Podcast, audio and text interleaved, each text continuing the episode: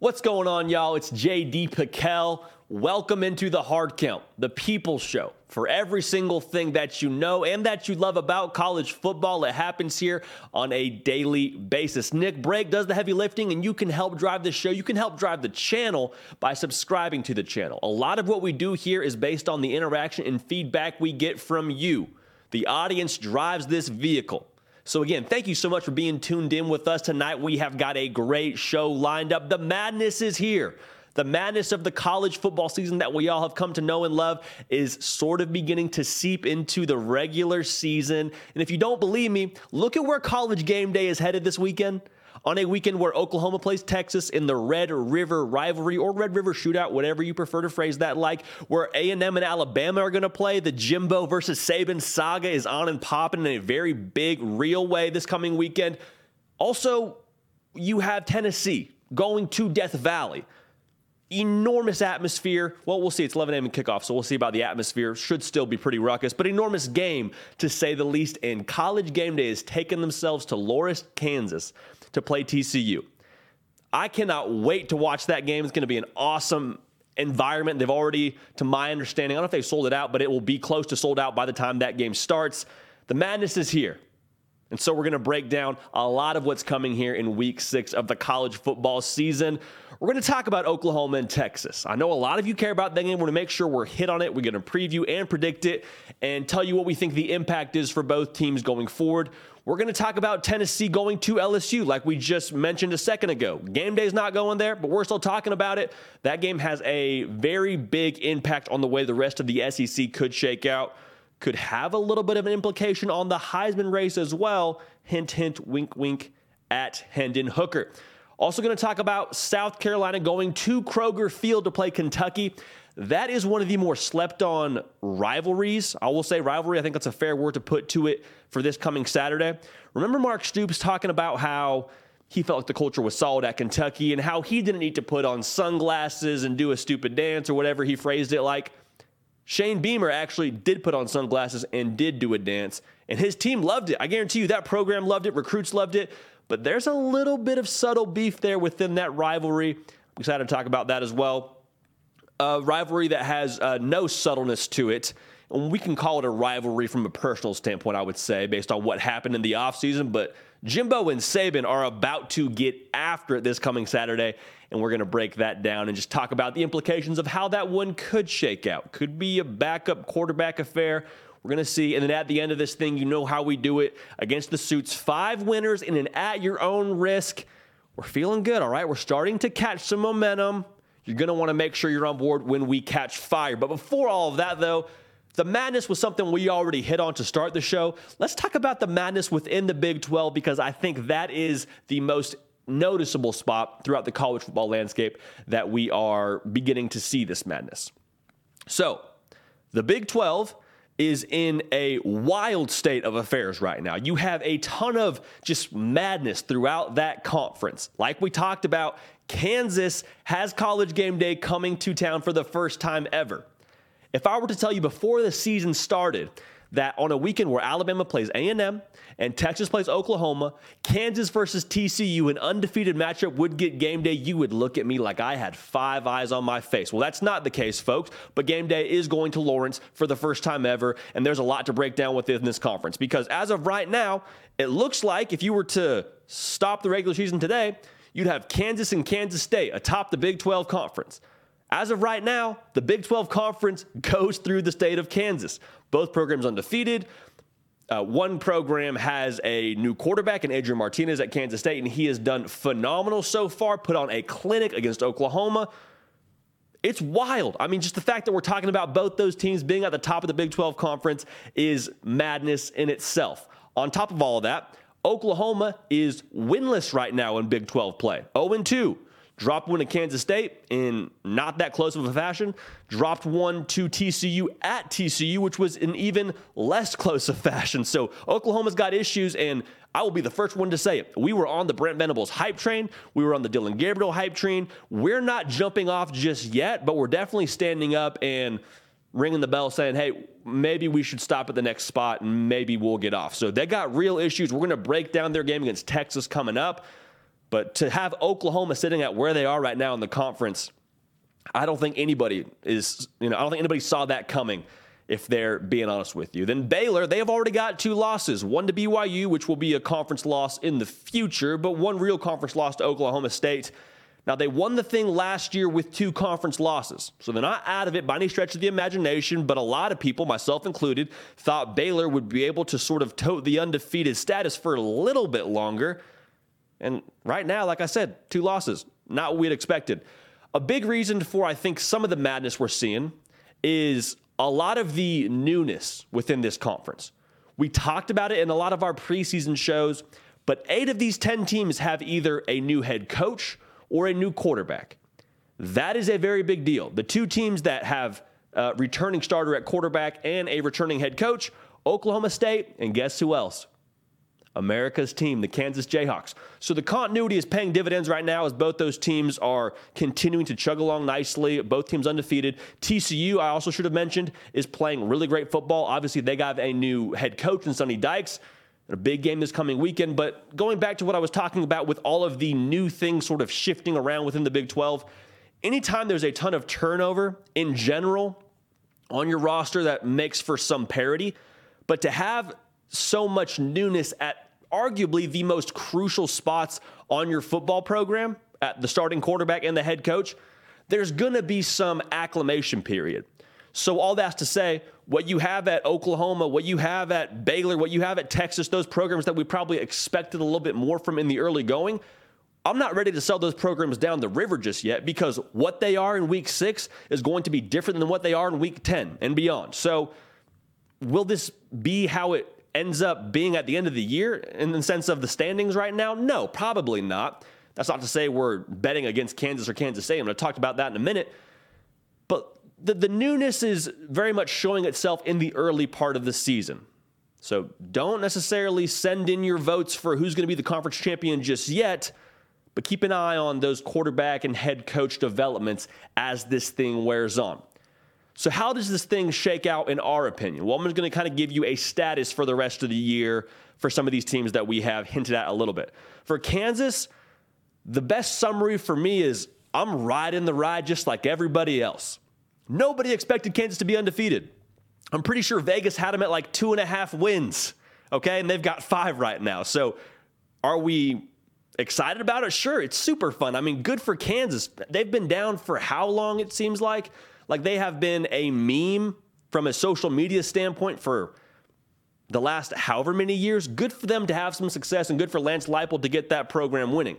Now, what is something to take a look at is it's fun to root for Kansas as the little guy, and they are great for a lot of likes on social media, like I already mentioned. But what happens when they walk into your stadium and hand you an L?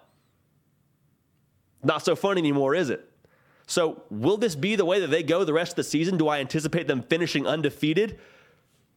I don't know if I'm ready to go that far, but right now we're riding the ride. Need to see more from them to totally buy stock in them winning the conference, but they are a legitimate threat as it stands right now, and we're going to learn a lot about them against a good TCU team who is really, really solid offensively. Looking at TCU, I think the best way to summarize their situation right now is it's still a work in progress in my estimation. Now, Oklahoma was caught all out of sorts against them. For TCU, are you that explosive offensively consistently? Did you figure something out within your program and your offense to where that's going to be your MO going forward? Or is that one week, one really good performance, and you sort of tail off from then? It sounds funny to say, but I think we'll learn a lot about TCU against Kansas as well. So those two programs, we'll keep an eye on them, but that's how I feel about them right now. For Kansas State, I'm waiting to see more. And it sounds like I'm saying the same thing that I just said about Kansas and TCU because, quite frankly, at week six in the college football season, I am. Sue me. No, don't sue me. Um, but for Kansas State as a whole, I've seen Adrian Martinez make many a mistake at Nebraska. I am so, so happy for the kid for what he's done so far at Kansas State and the way that he's transitioned and fit that offense, complemented their system really well. He's a great one two punch with Deuce Vaughn.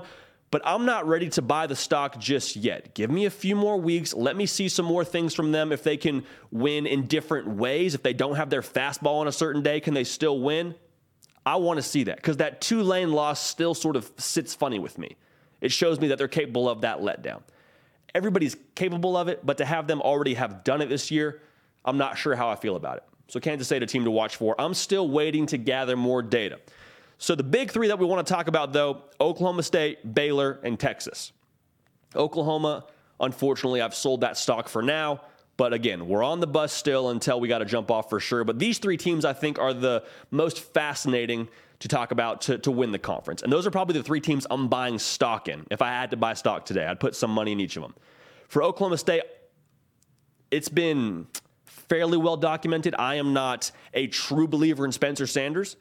Similar to what I said about Adrian Martinez, I've seen him make too many mistakes for me to feel comfortable about him driving the bus all the way forward to get them all the way there. But experienced quarterback, experienced head coach, they continue to find ways to do it. Had a good defense a year ago. They got a new guy calling the defense now, but they're continuing to play well. Showed me a lot in that win against Baylor. I still have reservations, but I think they're a safe pick if you want to put some stock in them right now. Talking about Baylor, for them, they did it last year, like I said, with multiple losses in conference. Dave Aranda is one of the best coaches in college football right now. Not just the whole rising star thing. I know we like to talk about that. I know he hasn't been a head coach for that long, but today he is one of the best coaches in college football. Don't believe me. Talk to some of the other programs that were looking for a head coach last year. A lot of them were knocking down Dave Aranda's door with a very big paycheck. So, best believe they got the right guy getting that program situated. I really think it is a matter of Blake Shapen getting to catch his tempo and, and allowing this offense to take that next step. So it's still baking, if you're being honest with yourself, in Waco, but I think there's still some good things there. And I'm not ready to jump off of the, the Baylor train just yet. Now, potentially the most fascinating program in this entire conference race is Texas. Now, you remember, I went to Lubbock, took an L back home with them. The big variable, though, for Texas is the quarterback position because you, much like me, watched Texas go out there in the first quarter and really challenge Alabama. Then Quinn Ewers goes down, game kind of changes. They can't stretch the field the same way. It's a different program, it's a different game. Texas, if Quinn Ewers stays in the game, a lot of Texas fans will tell you they think that that probably is a win for Texas, a program defining win. So when Quinn Ewers gets back in the lineup, we perceive that to be this coming Saturday against Oklahoma. How dangerous, how much different does this program look? Are they able to score in even more of an effective fashion than they were before, which is saying something? Does that change the confidence of your program? So for Texas, a lot of it lies in the excitement of the unknown of what does adding Quinn Ewers back to the lineup bring for your team. Your defense probably gets more rest with how much you can score and sustain drives. I mean, Quinn Ewers really is a key ingredient that we just cannot overstate when it comes to the equation of Texas. So, again, for those three teams, I'm buying stock to potentially win the conference Oklahoma State, Baylor, and Texas. I'm, I'm pausing for right now on Kansas, Kansas State, and TCU. But it's going to be fun. The Big 12 has got some madness. I'm here for it. You're here for it, much like me. We're going to keep an eye on this thing. Roll, party, roll. Golly, that's a fun conference. I mean, how about that? We, we thought Oklahoma might be able to pull away and really make some noise, and that hasn't been the case. We were wrong. I'll say it. There's a lot of good football teams in that conference. Deserves a little bit more credit. Staying in the Big 12 conference, the Red River rivalry is about to go down this weekend. A lot of teams do their rivalry game towards the end of the year, Thanksgiving weekend. Not Texas and Oklahoma. They say, put us on center stage, week six, in front of everybody. We want to play our rivalry game. This is going to be a fun one. Both programs in a different space right now. Texas favored by six and a half. Oklahoma is limping, which is even being a little bit kind, into this football game. Dillon Gabriel, I can't imagine he plays in this football game given everything that's happened in the NFL with the Tua Tagovailoa situation. Went through a concussion protocol. Brent Venables is keeping it close to the vest. I don't think it's a stretch to say that Dillon Gabriel probably isn't playing in this game. For Texas, dropped a game to Texas Tech. They looked solid last week against West Virginia. The difference is Quinn Ewers is likely back in this game. Pete Thamel has reported on it. Our people at Inside Texas have communicated with us, and, and we're going to call this game like we think Quinn Ewers plays. All right? I'll leave it at that. For Oklahoma, like I said, they're on their last leg. And in a rivalry game where you've lost two games before this and really just, let's call it what it was, embarrassing fashion, especially defensively, I think they're a little bit dangerous. And you're saying, whoa, how are you saying they're dangerous? They just gave up 360 yards of rushing to TCU. Well, friend, what I will say is anytime you are on your last leg, if, if you're a, if you're an animal and you are just sort of limping and you're wounded and this is about to be not to be morbid, this is going to be the end for you. You are going to give one last aggressive kick and claw at whatever it is that's up against you. And for Oklahoma, they're going to give their last kick, their very best effort against Texas.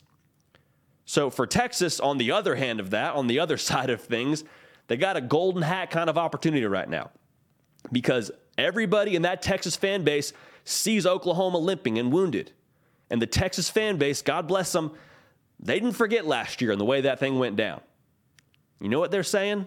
They're probably chanting it actually is finish them. Do it. Take care of business. There's no mercy on that Texas side. And that's the beautiful thing about the rivalry game. It's really teeing up for Texas to, I think, take over. It's teeing up for Texas to take over this game, take over the situation, because what Oklahoma lacks defensively is just perfectly set up for Steve Sarkisian as an offensive coach and an offensive mastermind. So, some hinge points in this game. Let's just go back to the breakdown. Can Oklahoma, if they were to win this game, I think it has to be this, can Oklahoma make this game just gross? What I mean by gross, I mean low scoring, I mean lots of turnovers, I mean, offensive efficiency is just next to nothing. Like, that is the kind of game that I think Oklahoma has to try and force. Now, the question I have is for Oklahoma, they're a really aggressive team defensively. That's Brent Venables' blueprint. They have been aggressive these last two weeks and gotten burned. They have swung hard, they have whiffed hard, they have missed, and it has been embarrassing how aggressive are they going to be against Texas? Because, like I said, they probably have to be a little bit aggressive to try and force some turnovers and create some chaos. But on the other side, like I said, if you swing and you miss, you're going to allow a lot of points to Texas. So I think the early going of this and how that defense tries to attack Quinn Ewers and company will be very, very critical. Because if it's a if it's a clean game, if Texas is able to sort of sit back and they don't turn the ball over, maybe they go out on downs a couple of times if it ends up being a clean sort of game, neither team turns the ball over too much, special teams isn't really a factor, Quinn Ewers is going to have target practice. I hate to say it, but that's just the reality of what it is. Texas feels really good about what they have on the outside. They feel really good about Xavier Worthy. Had his coming out party in this game a season ago. They think he could put up the same kind of numbers in this game. So a clean game favors Texas for Oklahoma. Can you make it mucky? Can you make it just a disgusting game, low scoring? You're probably not playing with Dillon Gabriel, so the quarterback situation doesn't favor you. You make it just a messy game. That's how I think Oklahoma has a chance in this one. The other hinge point for me is can Bijan Robinson be a catalyst for Texas? We talked about Texas liking their matchups outside. That's true. But a lot of what they want to do offensively is off the run pass option. That is like the bread and butter for Steve Sarkisian in this offense. And the run pass option is predicated on being able to run the football because then you have the option to throw off of it because the linebackers are trying to come up and play the run and then you have big plays behind it. In the most simplistic form, that's how this thing works. So there's questions about Texas's interior offensive line. I know there's been good numbers from Bijan Robinson, but talking to some people closer to that program, there is a marginal level of concern for what they have in the trenches there. And so obviously this would build confidence going forward for Texas, which is a big deal. But just for this gameplay itself, to have Bijan Robinson be over the 100 yard mark again, to be able to dictate that tempo again to Oklahoma and wear them down, I think that would do a lot for the psyche of this Texas team. And I think it would equally impact the psyche of this Oklahoma team. Because how many of you know, if you're a safety, if you're a linebacker, any sort of defensive player, and you have to come up and tackle Bijan Robinson time and time and again, and he's picking up five yards, he's picking up three yards, it's a seven yard. The dam can only hold up for so long before Bijan Robinson's busting off a 40 yard touchdown run, or God forbid, even longer. So for Texas, can Bijan Robinson be the bell cow for you for this game? That's only going to make things even more noticeable on the outside, only cause those safeties to creep up even more. And then there's even bigger plays in the pass game. So that'll be crucial for this game. The final hinge point for me is who responds to momentum swings. Because Oklahoma is down bad right now. You know it, I know it. The phenomenal people that watch this channel in Norman, Oklahoma, they know it. And does a momentum swing early towards Texas take the last bit of air out of this Oklahoma team? It may not be for the rest of the season, but just in this game. The habit of losing is a real thing. It hurts on the very beginning, like it hurts on the front end, and it's tough. I mean, that loss to Kansas State stung, I promise you. But the unfortunate reality is you get used to it. And so if Texas draws first blood, like I said, and gets that first swing of momentum, does Oklahoma lose a little bit of fight? I don't think that's the kind of program that Brent Venables is running. But I think it's fair to ask the question how do you respond to Texas throwing the first punch in a time where you've had a lot of punches thrown at you, just to be real? Now, on the same token, for Texas, that's sort of been the question around this program, right? What's the culture like? What's the competitive maturity like? What's the competitive stamina like? You do it one week against Bama, and then the next couple weeks you go to Lubbock and you get an L there. Like that wasn't the same team that showed up in Texas Tech and the one that was playing uh, against Alabama and Austin. I understand the quarterback situation was different, but we got to be real. The psyche of this program is something that we have talked about for a long time, well before this show was a reality. So, in a game that you really should win based on what Vegas is saying for Texas, can you do what you're expected to do? Can you handle that kind of pressure to beat a team that you thought you should have beat a year ago? The competitive maturity to not be dictated by the logo across from you for Texas is what I'm watching for very closely in this game. Pressure is a privilege, and a little bit of pressure is on Texas right now. Can they handle it? I'm excited to see. When it comes down to our prediction for this game, it's unfortunate, but I think Oklahoma is just in a really rough spot right now. No Dillon Gabriel likely is a very big deal. You got guys like Jovantae Barnes, Eric Gray, they've toted the rock well for you. But at the end of the day, if Quinn Ewers is back in this game, and we fully believe that he will be, Texas should be able to score in bunches. If Texas scores in bunches, that puts pressure on Oklahoma to respond with their offense. No knock on Jeff Lebby and no knock on what they have there in the cupboard at quarterback, but I don't think it's enough to score with Texas. So at the end of the day, we think that there's a little bit of fight early from this Oklahoma team, but at the end of the day, Oklahoma doesn't have the firepower to match Texas. Texas wins this game 31 to 17. We like the Longhorns to get it done in the Red River rivalry. So Oklahoma is going to be okay long term. I want to make sure I also mention that while we're on air. I believe in Brent Venables. I believe in Jeff Lebby. I believe in the system. I believe in their culture. This is not a fatal blow to, to, to Oklahoma if they lose this game. It's not. It would steady the ship a lot if they could win it, but it's not fatal for them to lose. The future is going to be okay in Norman. Don't pound the alarm for the future, but this season you might have to kind of go through those growing pains. It's unfortunate, but it's the reality. The next game on the docket, you got the Tennessee Volunteers going to Death Valley for an 11 a.m. Central kick against the LSU Tigers. This is going to be a fun one. Ranked matchup and a lot riding on this game for Tennessee. Coming off a bye week, you beat Florida the week before in checkered Neyland. You're feeling good. You're getting yourself a little bit more healthy. There's a lot of confidence around this team. There's a lot of confidence, and they have earned the right to have that confidence. They've earned the right for this game to mean something for them. We talked about it last time we checked in on Tennessee, but they have now allowed themselves to play a lot of meaningful games in October.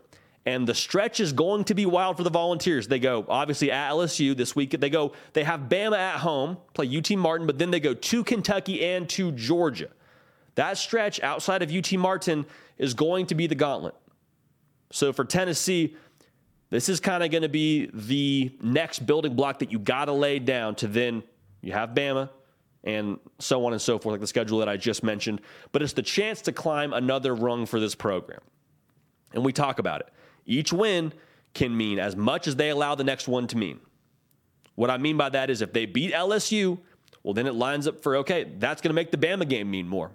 You play Bama. Let's say you beat Bama, you play UT Martin, that Kentucky game means a lot more. And that's privilege. Like we've already talked about, the pressure is privilege. You earn the right to play in big games and have a lot of people watching your games. You earn the right to have a lot of recruits watching your games, and I promise you they'll be watching this one, regardless of if they're there or not.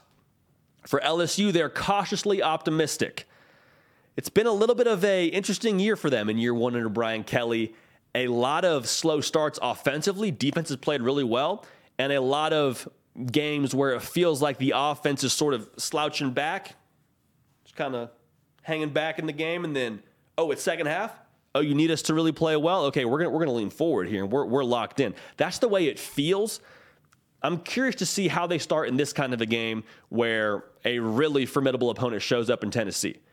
Not to knock Florida State, not to knock Mississippi State, not to knock Auburn, but the glamour of a team like Tennessee coming to your house to play I think that could maybe get LSU's attention a little bit more early. So we'll see what happens there. The hinge points for this game, like we just alluded to, what happens in the first quarter? Because if you're LSU, you can't afford to go down 17 0 to, Tennessee. That's just the reality. I understand that you were able to do it against Auburn. You were able to climb back in the game and almost play for overtime against Florida State. Tennessee's got the number one ranked offense in the country. If you go down two scores to them, if you go down 17 points to them, it's going to be real hard to climb back in, especially with what you have exemplified offensively. It's going to be hard to score with them. That's just the reality. Cedric Tillman for Tennessee is going to be monitored. Personally, I'd be very surprised if he played in this game. But even with him out, they've got some dudes all over this offense. Bru McCoy, Jalin Hyatt, Jabari Small, Hendon Hooker is going to be in the Heisman race if it were to be given out today. I don't think it's a question of whether or not you give him the award. Maybe it's between him and Bryce Young. You understand what I'm saying. Hendon Hooker is a dude. He's going to give you issues. You can't go down early if you're LSU. You got to throw a punch, and you have to be at least in it in that first quarter. Because if you're not in the first quarter, and if you go down, let's just say at the end of the game, or excuse me, end of the first quarter, it's 10 0, well, then where does that pressure go? Goes back to the offense, right? Which is not anything new for LSU. But with how much Tennessee can score and how much they're going to score, you then ask your quarterback, Jayden Daniels, to do something he hasn't done just yet against Power Five competition. Last week against Auburn, it's well documented, threw for 80 yards, had five yards in the second half against Auburn. Credit Auburn, they did some good things defensively, but of the eight completions he had, five of them were to a running back or a tight end. What? Like, like that's a real stat. Are you serious? With all the guys that they supposedly have a wide receiver, they need to find a way to get them the football. That's another point we're going to get to in a second. But I'm just saying, you don't want to be in a situation where you're asking Jayden Daniels to go out there and try and air it out to win the game for you. Because that would, again, be something that he hasn't done. Really good with his legs. Think that'll play a factor, but you don't want to ask him to go out there and throw for 400. Because if you do, I think you find yourselves in an uncomfortable spot if you're LSU. So the next question then for Jayden Daniels, what kind of approach does he take to this game? Talking to some people from the Bengal Tiger over there on our On3 LSU site, Maddie B, Shea Dixon, they do an elite job covering that program. I was picking their brain about this game this coming weekend, and the sentiment between the two of them was the same. Jayden Daniels doesn't need to throw for 400, 500, but he has to unhitch the wagon with trying to push the ball vertical. Credit Jayden Daniels. He's done a great job taking care of the football to this point in the season. With that being said, taking care of the football and not getting it to the best players on the field vertically is not a good thing. Okay, I, I think I'm not going to speak for Brian Kelly, but I think he would take one interception if he's going to take some more shots downfield and try and find Kayshon Boutte, try and find Malik Nabers, and push the ball vertically. Even just trying to do that forces your defense to have to honor those guys. And I think on top of that, if it's not going to be vertical, like let's just say that Jayden Daniels doesn't push the ball 30 yards downfield, doesn't take as many deep shots downfield. That's okay. But the flip side of that is these guys still need to see the football there's some hungry, hungry mouse that need to be fed. Kayshon Boutte has less than 100 yards receiving on the year. What?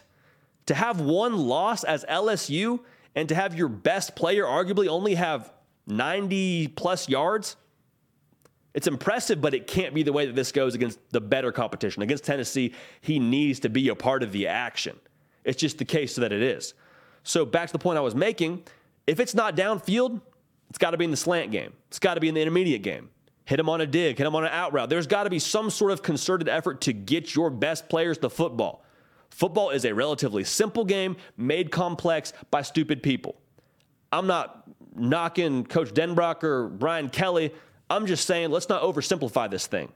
Just as a whole, get Kayshon, Boutte the football and allow Jayden Daniels to have easy throws to that man. And Jayden Daniels, pull the trigger, brother. It's got to happen. You got to get the ball to those playmakers just the way that it is. If he can do that, you make a lot more people happy around you. You have a better chance to win this game. Just a lot of things go your way if you're able to make that happen. So, the final thing that I'm looking at in this game Tennessee's offense is really good. It's not novel analysis, it's just a fact. Tennessee's offense is one of the best in the country. Hendon Hooker, for my money, again, one of the best in the country. No Cedric Tillman last week for them against Florida, no problem. Well, two weeks ago, no problem. Still racked up tons of offensive yardage, did a lot in the passing game. Hendon Hooker's that guy. What they want to do offensively is establish the running game and then ideally loosening up that front seven to throw the football. That's kind of how this thing operates for Tennessee. Now, in this game, it may be a little bit more reversed with trying to throw to set up the run, but bottom line, running the football is going to be a key ingredient for Tennessee in this football game. Now, the luxury for LSU is they got a really good front four and a really good front seven if you want to take it a step further. Harold Perkins, a freshman, we told you about him on this program before in our spring intel segment. We told you he's a guy, he's been a guy thus far. I'm curious to watch that battle because, like we talked about with that Florida game, if Tennessee's having trouble establishing the run and it goes on for two quarters, well, then that just gives LSU time to sort of get the wind under them, get their legs under them, figure it out offensively, and it's a lower scoring game. Now, the other side of that is if they just say, forget the run game, we like our matchups outside, can they get to Hendon Hooker? BJ Ojulari was at one point in time a committed player to Tennessee. Obviously, he's not. He's at LSU. He's going to have his work cut out for him. They got to get to Hendon Hooker. They got to find a way to make him uncomfortable. This unit a season ago, the Tennessee offensive line, they were not great protecting him. They've been substantially better this year. But te- for LSU, that's one of your opportunities. That's one of your potential edges in this game if you can get to Hendon Hooker. Because regardless of how much Tennessee likes those matchups outside, regardless of how good they feel about Bru McCoy and Jalin Hyatt, if LSU gets to Hendon Hooker before he can even have a chance to throw to those guys, well, then advantage LSU. So that's a big hinge point. Does Hendon Hooker have time to operate? And then on top of that, do they have the luxury of getting the run game going early to even make those matchups on the outside more noticeable and more evident, and then have big plays come off of that? That's what Tennessee wants to do. At the end of the day, though, this game is being played in Death Valley, and it's a little bit earlier. So the atmosphere is different than it would have been at night. If it's at night, you probably have people that have just been going at it all day long, ready for some football, places packed, crazy atmosphere. Tennessee plays in the morning. Excuse me. Well, they play this morning, but they, they practice in the morning. They're accustomed to having a quick start early in the day. How much does that mean? Remains to be seen, but I think it's worth noting. Going back to the atmosphere, there's probably going to be a little bit more of a toned down Death Valley for 11 a.m just from what we're hearing. I think Tennessee just has too much firepower. I think they're going to force the issue and score points early. And then Jayden Daniels, I think, does have a little bit more success downfield. I think that he, out of just necessity, has to try that. They have some success, but ultimately, with what you're doing at Tennessee, with how many points I think they're going to score in the matchups they like on the outside, I think Tennessee wins this game 31 to 21. And then that becomes the, the thing at Tennessee, right? Okay, Check that one off. Next one means even more. Even more on excuse me, even more eyes on us at Tennessee. Josh Heupel has even more fodder to use when it comes to the recruiting game. This thing is continuing to build. It's like a tidal wave. With each win, a little more energy, a little bit more surge. For LSU, looking down the road, this year was more of a let's see what we can do kind of year under Brian Kelly. It's not what it's going to be.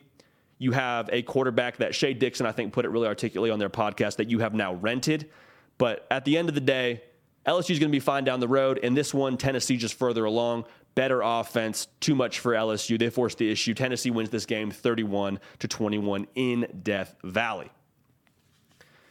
I love the fact that game's early. So you get spaces with us, college game day, and then Tennessee at LSU. Going to be a lot of fun. I'm excited for that one.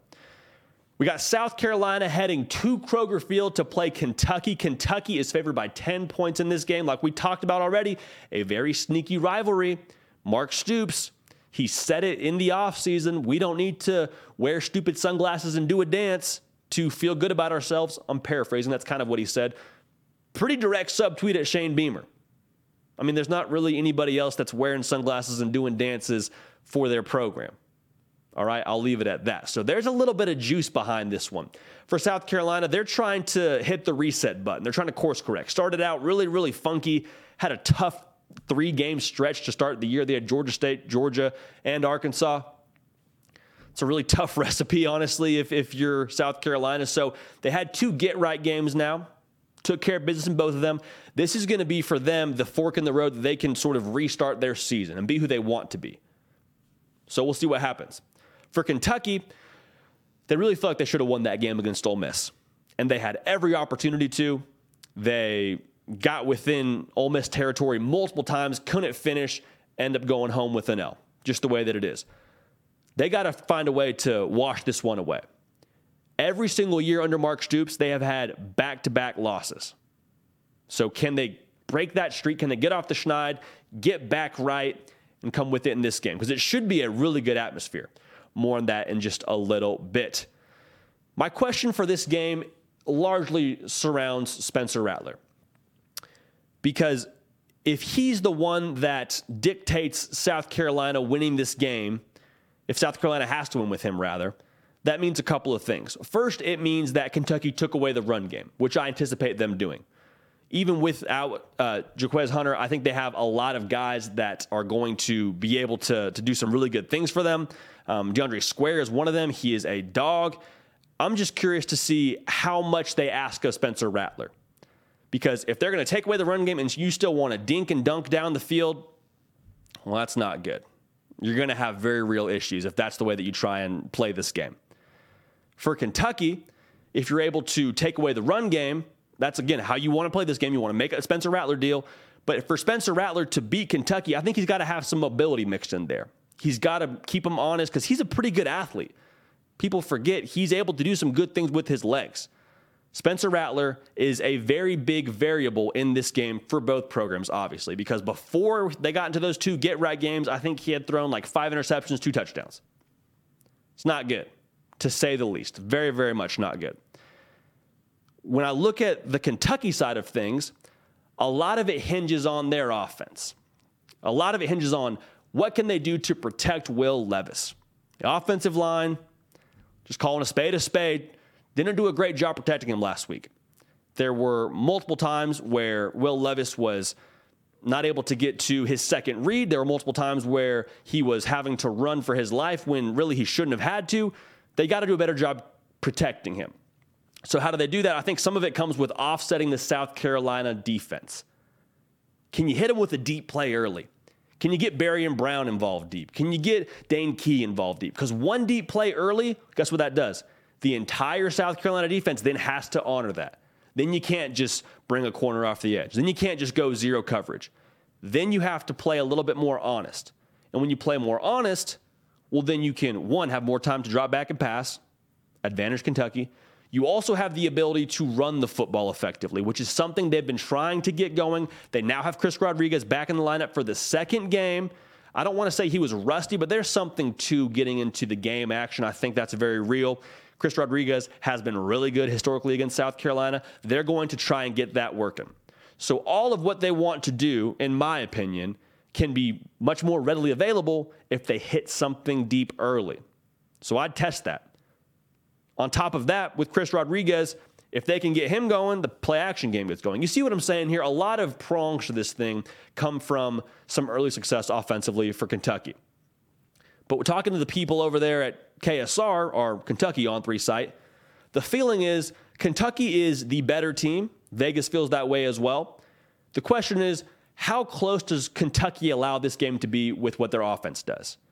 Because if the offense wants to continue to struggle early and they allow Will Levis to get sacked a lot and he has no time and he's sort of a non factor, well, then South Carolina has a chance to sort of get their wind under them, be able to sort of get, get their stamina, and ultimately that's going to favor South Carolina long term because you give teams four quarters to figure it out. Most of the good ones can figure it out. And Marcus Satterfield, regardless of what you think about him as an OC, you give him four quarters to eventually get sorted out what you're doing defensively because the offense can't score points, they're going to be in trouble. So at the end of the day, I really do think that the playmakers for Kentucky are the difference. Barion Brown, Dane Key, Tayvion Robinson, those are three dudes. And if it just takes one play to break this thing open, I think that's going to be the case. Now, it has to be early, like we talked about. But going back to this atmosphere, this is a night game for Kentucky. It's already sold out. There's a little thing that happens near Kroger Field called the Keeneland Races. And the Keeneland Races is a thing that happens in the morning, and people go to the racetrack. They, let's call it what it is, they get rowdy. After getting rowdy, they go to the football game. They continue to be rowdy. So fire starts in the morning, fire burns all the way to game time, bonfire. All right? A big play would just be another piece of wood thrown into that bonfire and could make for a lot of trouble for this South Carolina program. So at the end of the day, we like Kentucky to win this game. We think they cover by just a little bit, 28 to 17. Mark Stoops and his program get back on track. Wildcats win at Kroger Field. I said Jaquez Hunter there. I think it might be Jaquez Jordan, but nonetheless, roll party roll. And if it's Jaquez Hunter, then we knew the whole time. Last game I want to break down, and this is a little bit less of a breakdown and more of just a talking point as a whole. Texas A&M going to Alabama.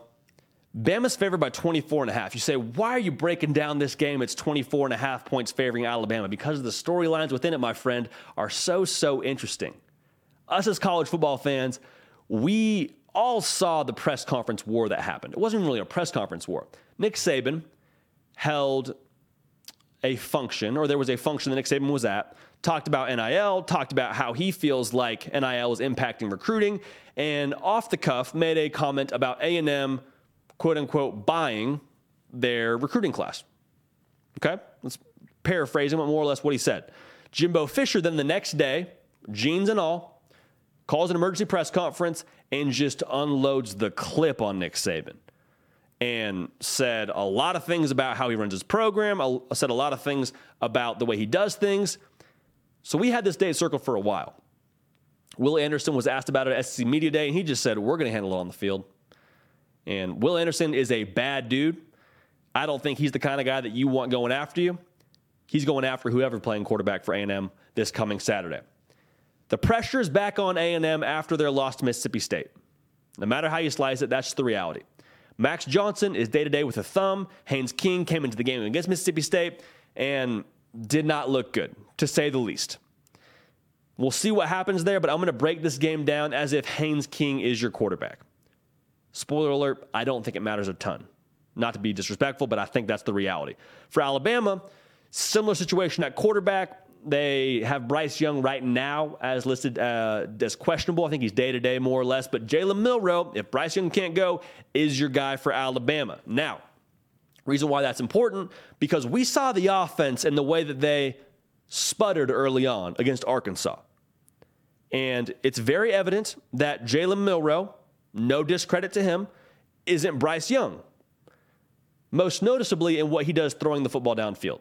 Now, Bryce Young has a Heisman, excuse me, Bryce Young has a Heisman Trophy at home on his mantle, so I don't think that that's too big of a knock on Jalen Milroe, but he brings a different skill set to the table, and a lot of it isn't really throwing the ball downfield. Jalen Milroe is a super, super elite athlete. We've seen the video of him hang cleaning, I think it's like 330 plus pounds, just freakish. A lot of people were saying, well, he's in the SEC, that's not even that much weight You and I both know 330 pounds, regardless of your position, much less a quarterback, is a really impressive hang clean. That's stupid explosive. So he's going to be weapon. He's going to be a weapon for them. But if Bryce Young can't go, Alabama will call a different offense. So I'm not so much concerned with the things we saw last week from Jalen Milroe not throwing the ball vertically as well because he was running an offense that was built for another player.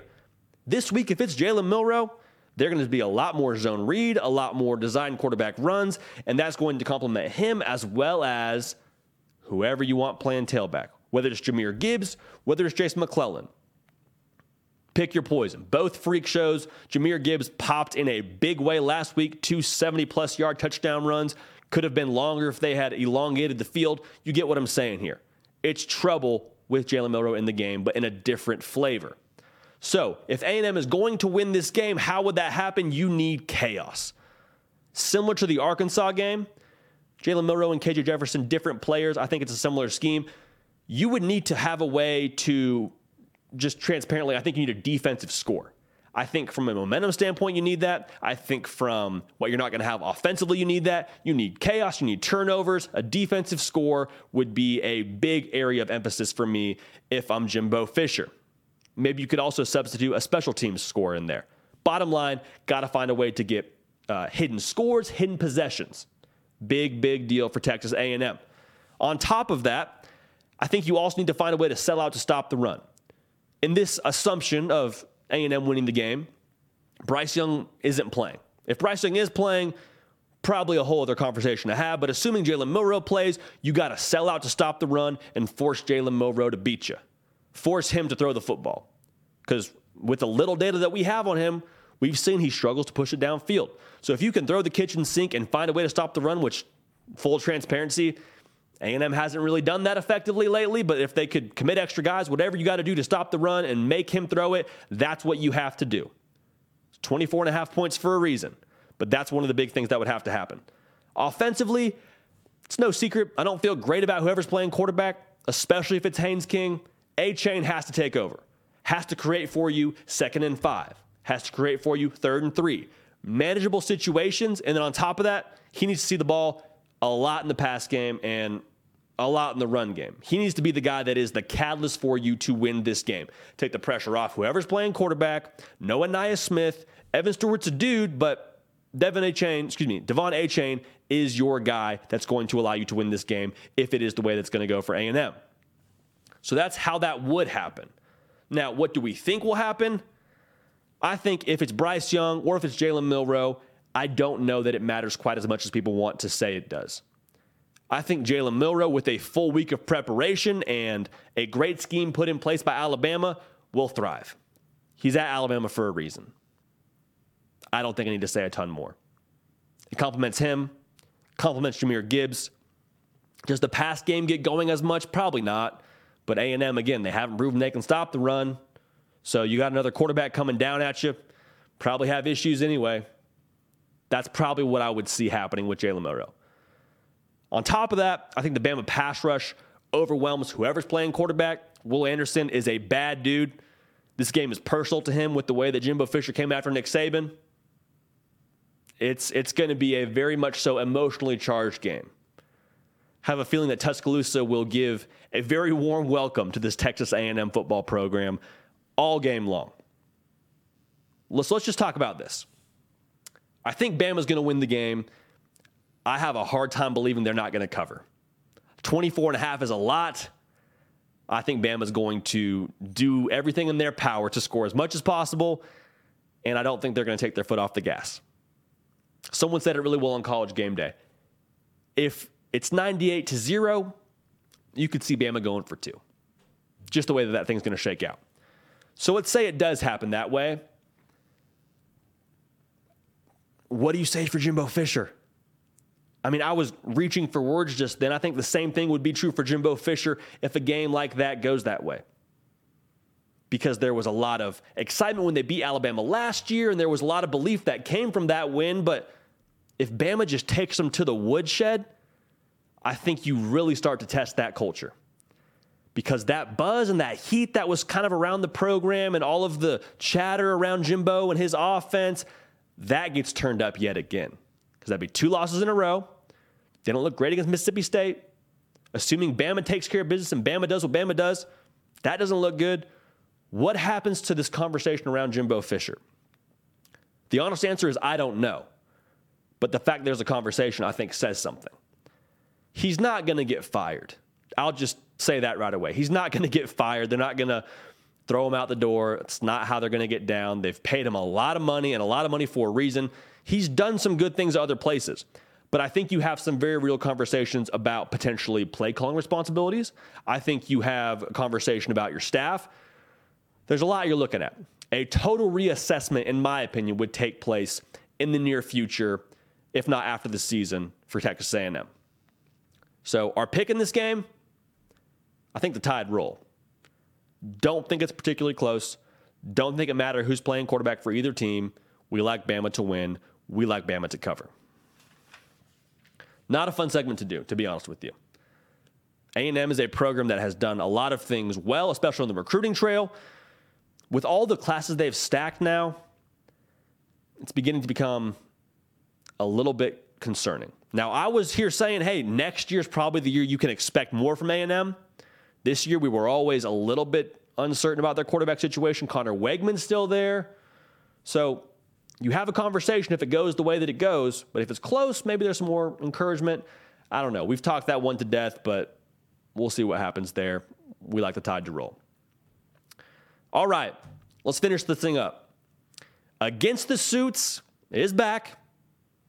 And we have got five winners and one at your own risk. I go back and forth about whether or not to include the at your own risk against us when it comes to some of these picks, but we take it if it's a win. Without further ado, let's get into it. Appalachian State has been a money machine for us. They're 19 and a half points favorites at Texas State. We took uh, James Madison last week against Texas State. Sorry, Texas State. No knock on the Bobcats. We like App State in that one. We think they keep it rolling. Talking about James Madison, they go to Arkansas State this week. 11 and a half point favorites. JMU, they're great against the spread. You don't take your hand away from an ATM. We're not doing against JMU. We think JMU covers. Roll, party, roll, roll Dukes. Our third pick, we like Kentucky minus 10 against South Carolina. Mark Stoops is 8 and 1 against the spread against South Carolina. How much does that really mean? I don't know, but I'm not going to turn my back on history right now. I think they win that game. I think they win it by 10 excuse me, I think they win it by more than 10. We like them to cover that spread.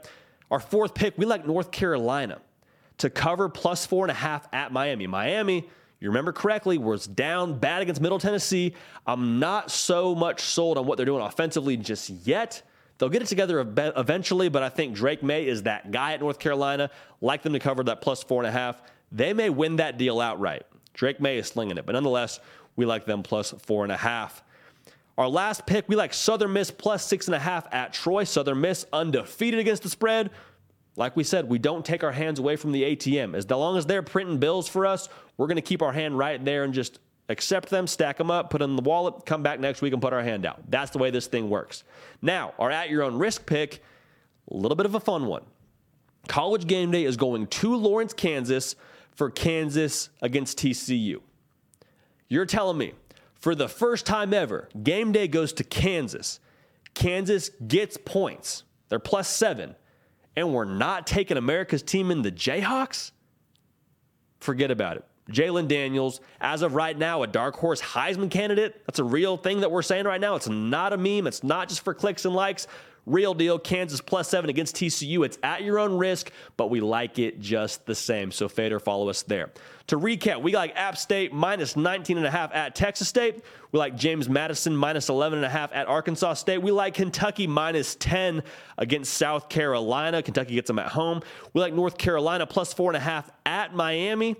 We'll see what happens there, but Drake Maye's been dealing. Southern Miss the walk in ATM plus six and a half at Troy. We like that a lot. Our at your own risk pick is Kansas plus seven against TCU with game day there. I don't see the Jayhawks not covering, right?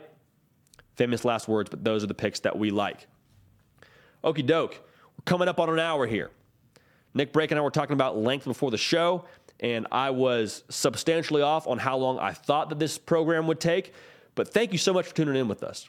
If you haven't already, subscribe to the channel. Subscribe to the channel and stay with everything that we're doing here. It helps us do more of what you like to see. All right. We're also on podcasts. We're on Apple if you like Apple. We're on Spotify if you like Spotify. Wherever you get your podcast, you can find the hard count. We don't want you to miss an episode. We are live this coming Sunday. Okay. So don't miss it. We're to be live. We're to invite you to the party, do some question and answer. It's to be a whole lot of fun. Until then, we're going to keep the party rolling. We will see y'all next time.